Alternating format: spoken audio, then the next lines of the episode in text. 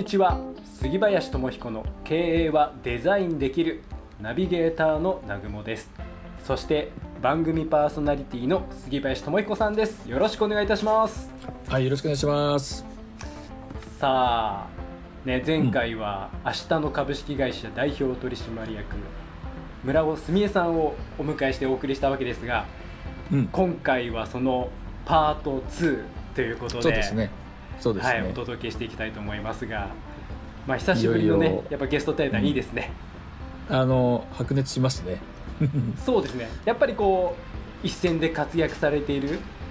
方の言葉っていうのはやっぱり重みがあるし、うん、深みがあるしい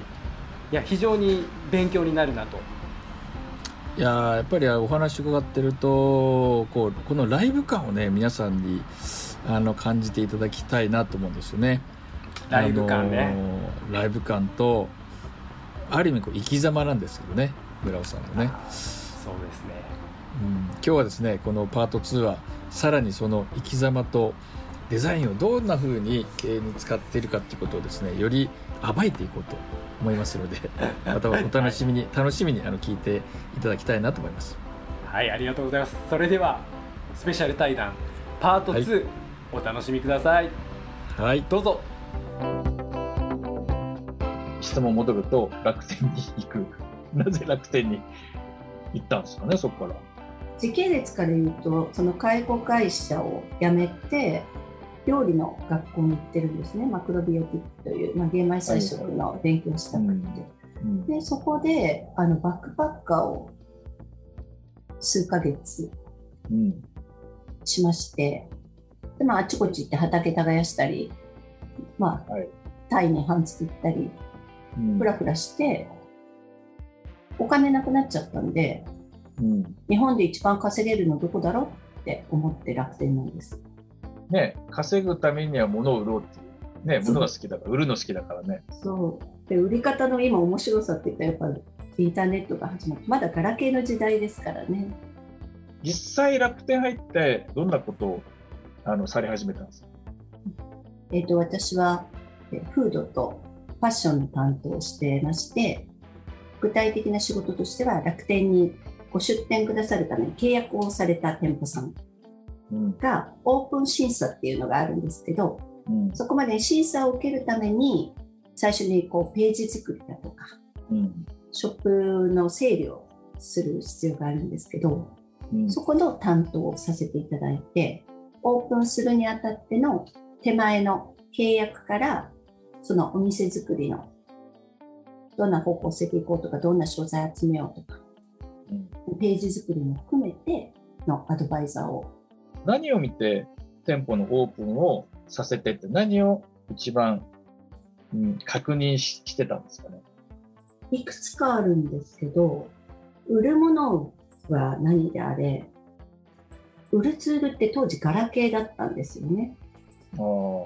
だから見せ方っていうのは、うん、ユーザーも育ってない中、うん、要はだからガラケーで物を買う、うん、ね、私はこんな洋服なんか売って売れんのかよって思ってた側でしたし、うん、だからそのツールにどう合わせて、うん、その店舗さんとユーザーも育てながら店舗作りをしていくわけじゃないですか。うん、だからその新しい店舗をどう作ってそれを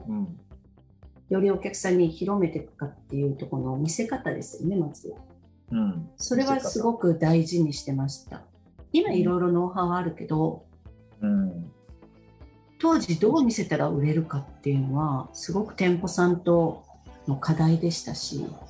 買うお客さんはパソコン画面から買う人がほとんどだったそうですねまだ Windows95 の時代でしたから ADSL みたいな時代ですから。そうすると、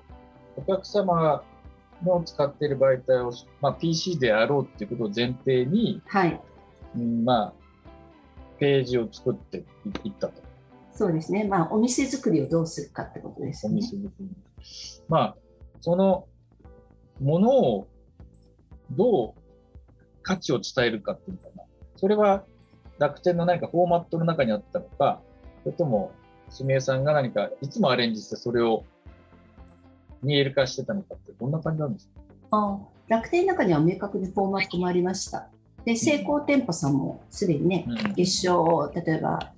1000万とか、まあ、商材によりますけど、実際にそういう店舗さんが出てきてる時代でしたから、うん、その見せ方っていうのはある程度フォーマットありましたし、うん、で、それに紐づいて私たちが担当者として、もっとこうやったり、ああやったりっていう、その売り場を一緒に作る。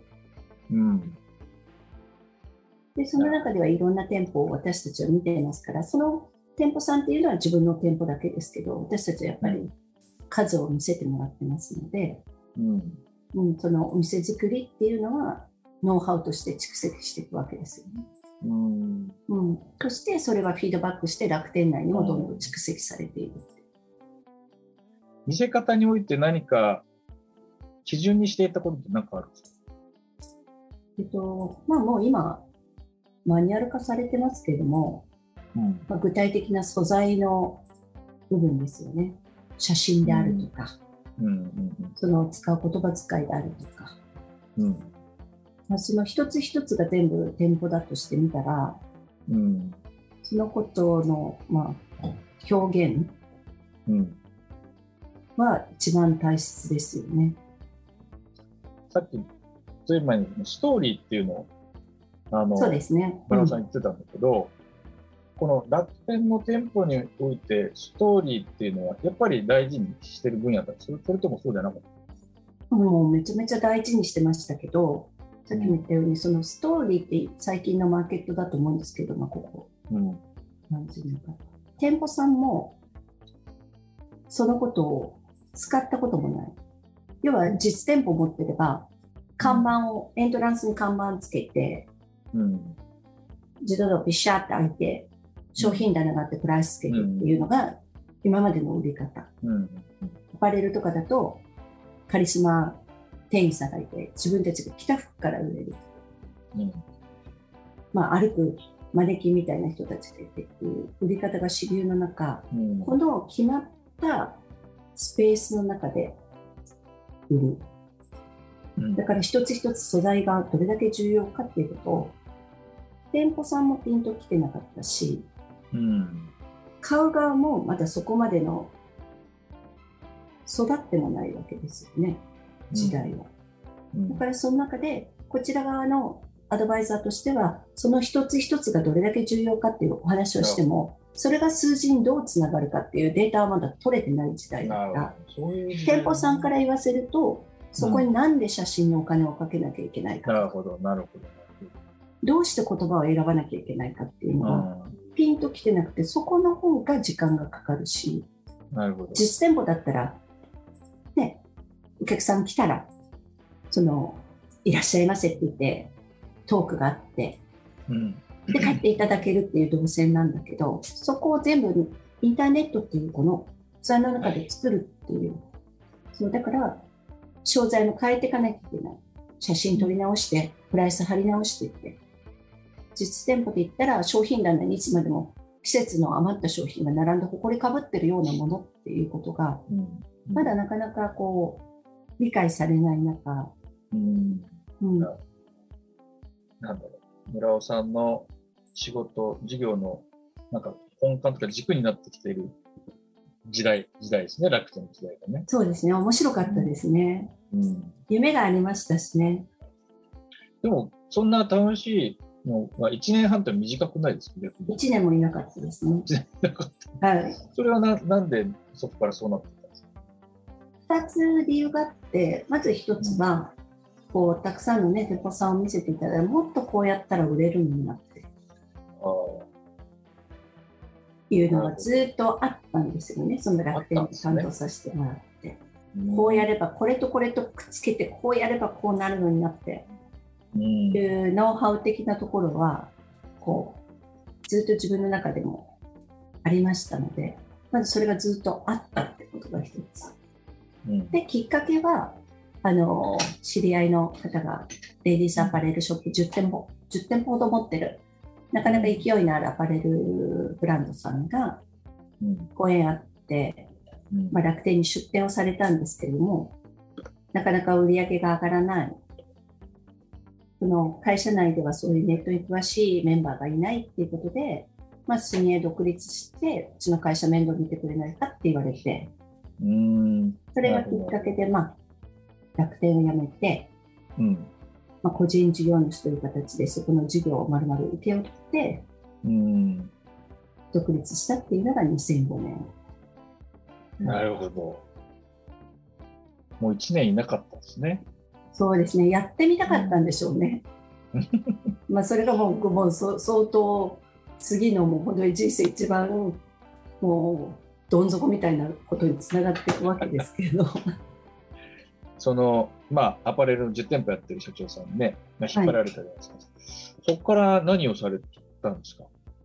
そこではあの結局最初は実店舗の方がもちろん売り上げも持ってらっしゃる会社でしたから、うん、そこの、まあ、倉庫の一室を借りてそこでネットショップ事業部として受けで仕事を始めたんですね。で、そこで仕組み作って、実店舗の在庫を少しずつもらってきてネットショップっていうのを作っていくわけですけど、うん、やり方は分かってるわけですよね。こうやればいい、ああやればいい。なるほど。なので、売り上げを作るのは早かったんですけど、うん、その内側の人を育てるとか、うん、その、社内で仕組みを作るっていうことが追いつかなかったんですね。その最初の9ヶ月っていうのは。で、まあ、絵面的には鼻っ柱の強い女がこう、よっしゃ、私が社長で一丁やったるわみたいな、うん、もう傲慢が服着て歩いてるようなのが来るわけじゃないですか、うん、会社にずかずかと乗り込んで、うん、これからネットの時代だからネットで物売ってきますよと。で、まあ、社長さんはそのことを楽しみにされてる方です。ね、直下で入って立ち上げるんですけど、ままず人が育たない、うん。うん、朝行くと人がどんどんいなくなるっていう、うん、朝行くと誰も出社してないっていう。売上確か9か月で月賞3000万っていう中で、ね、ちなみに何人でその時はやってたか6人くらいかな。6人。はい。で受発注やっってモデルやって配送やって在庫やってと思うんだけどひっちゃかめちゃ朝から晩まで地獄絵図みたいな不夜城みたいな。全部やったんですね。失敗したのは3か月くらいまでで軽く1000万くらいまでいったんですね。ものさえあれば、うん、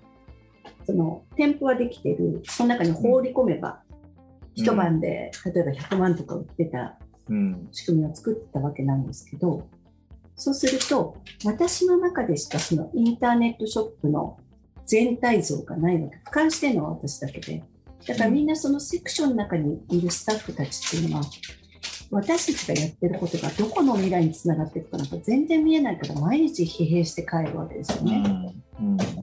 そこがもう大きな私の見えてなかったとこなんですけど。えその状態をけ結果というかどどうしどういうふうにしてたその状態。結果を言うと、うん、その最初の6か月くらいで1000万作った時もひどかったんですよ。本当にもうぐっちゃぐっちゃなんか走って1000万みたいな、うん、であの配送業者もあのまともにこう覚えてなかったりするんですけど1000万までも力ずくですよね。人がいなくてもどんどんこう人を入れてって回してて、で正直言うと1000万から3000万ってもう1000万までの間に相当いろんなことやらかしてるから、うん、1000万から今度3000万まで上げていくときは1000万かける3みたいなもんなんで、うん、少しそれでも心の余裕ができた時代ではあったんですね。その9ヶ月になった頃は。うん、でそこで初めて経営とは何かっていうのを9ヶ月目にして初めて立ち止まって考えることができたっていう。うん立ち止まってもそれ売れ続けてるわけですね、それは。そうですね。ただ、えっ、ー、と、うん、こう、仕組みとしては多少はできてたんですよね。うん、あなるほどね。はい。だから正直言うと3000万から1億っていうのは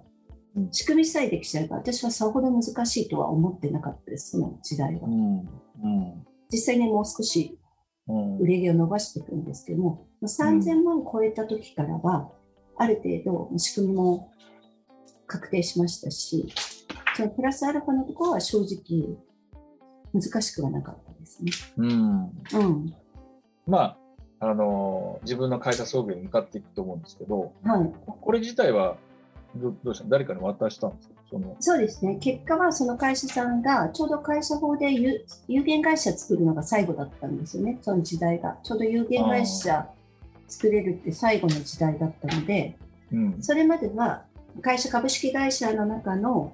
実店舗、うん、ネット事業の中の受けでしたから、うん、そのネットがもう、まあ、実店舗の売り上げを軽く超えましたから、そこを会社化して、まあ、そこの、まあ、会社の社長になるか、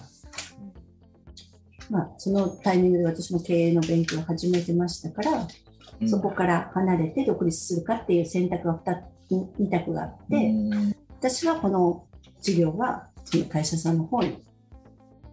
有限会社として、まあ、作っていただいて私はそこから降りたっていう。なるほどな。はい、でその中でこうボーンとやめて、まあ、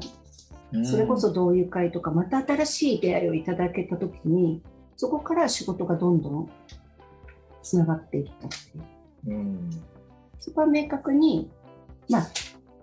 楽天というキャリアを通じて、まあ、こういう、うん、あのネットショップを結果を出している、うん、周りからすると面白い女がいるなそうね、そうですよね。うん、はい。で、いろんな社長さんが、こう、紹介してくださって、うん、面白い、まあ、本当に面白い女がいるぞみたいな。うん、で、いろんなとこに行くんですよ。それこそ銀座の社長さんの集まりの会とか呼ばれたりとか、うん、そうみんなネットショップってやってみたいけど、まだコンサルティング事業とかも確立してない時代。ですから、じゃあそういうところでアドバイザー入ったり、で少しずつお仕事をいただけるようになって、気がつけばいろんな業種の方の、まあ、会社さんの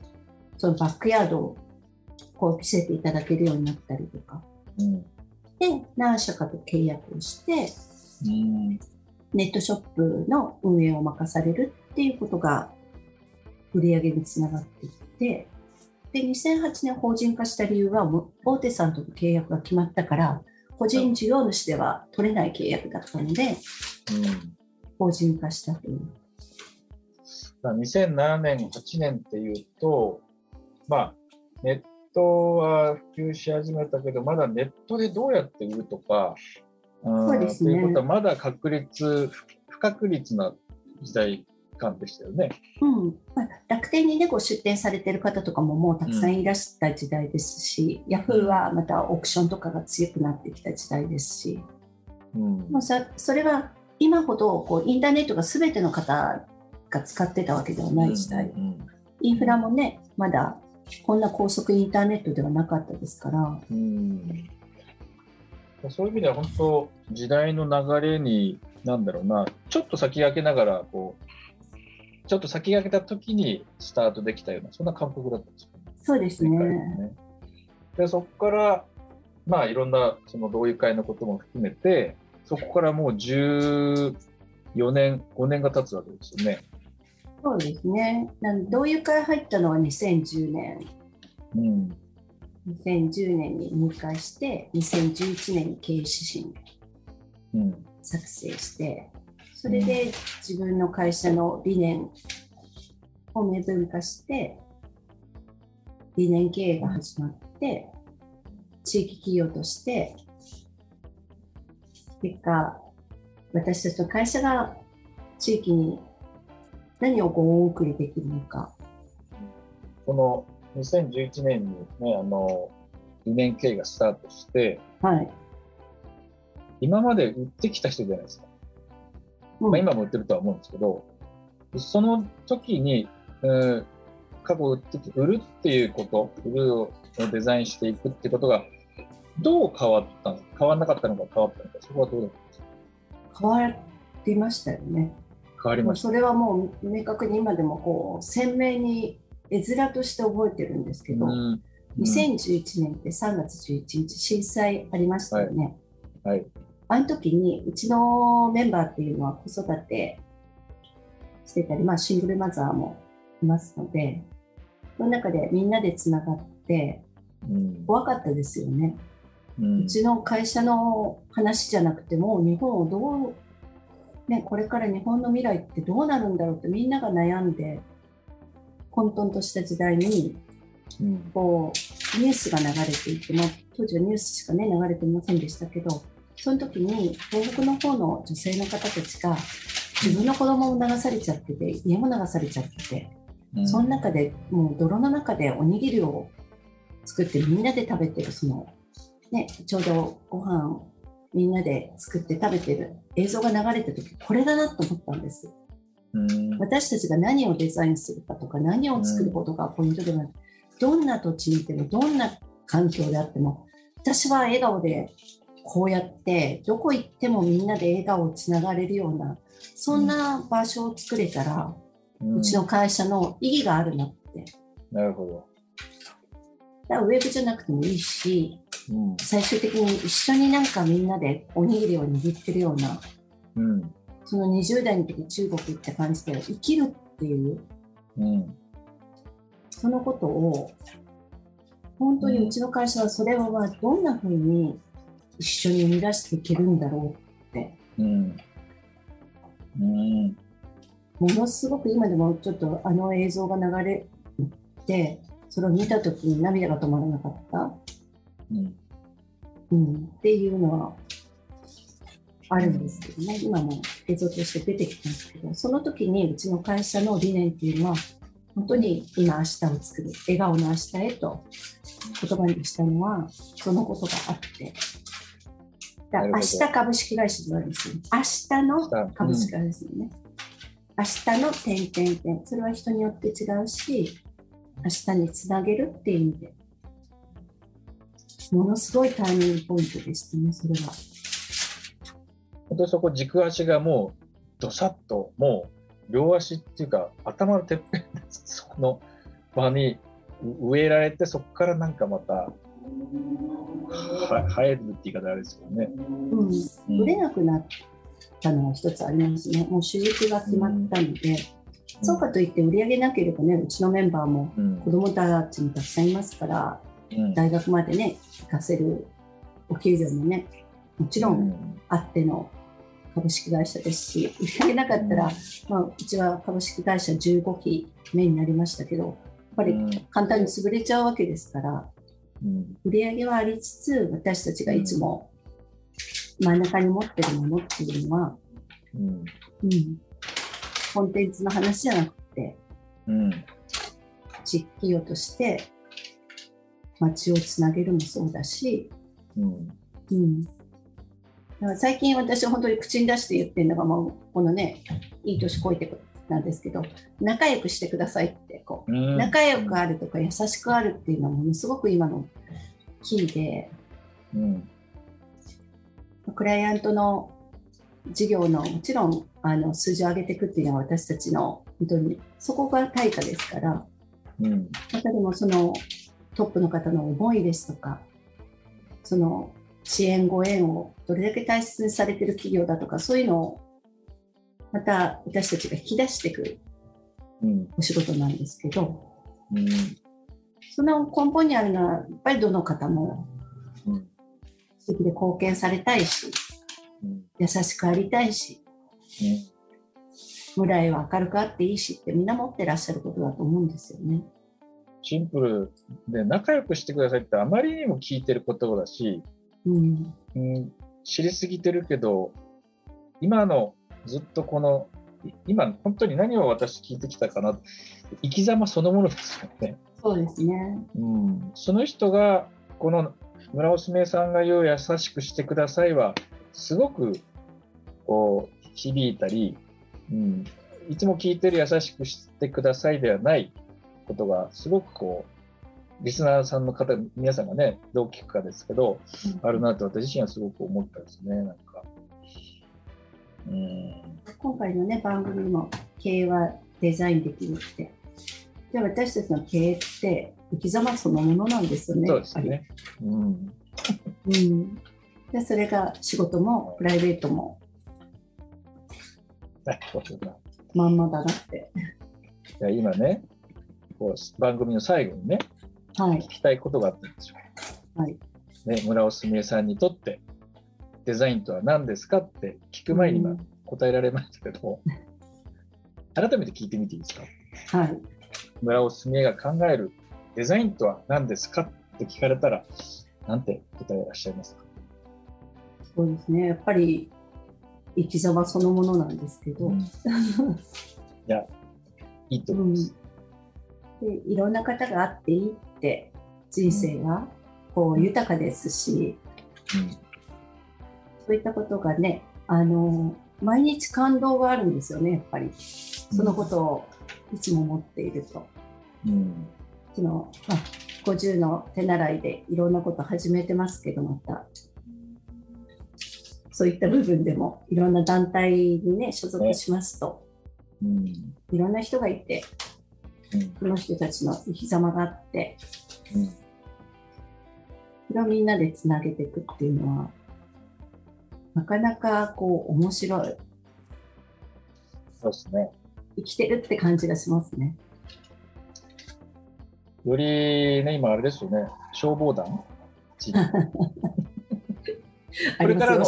ね、あの、明日の株式会社と村尾すみえさんが向かう先をちょっとお話しいただいて、ね、うん、この特別の2回にわたる、あの、インタビューであり、明日の株式会社村尾すみえさんがどんな人かっていうことをね、締めていきたいと思うんですけど、今後はどんなあの活動を目指して、どんなことをしたいっていうお考えなんでしょうか？うん、今日ね、せっかくお呼び立ていただいたんで、ちゃんとしたことを言おうと思って、ちょっと用意してあったんですけど、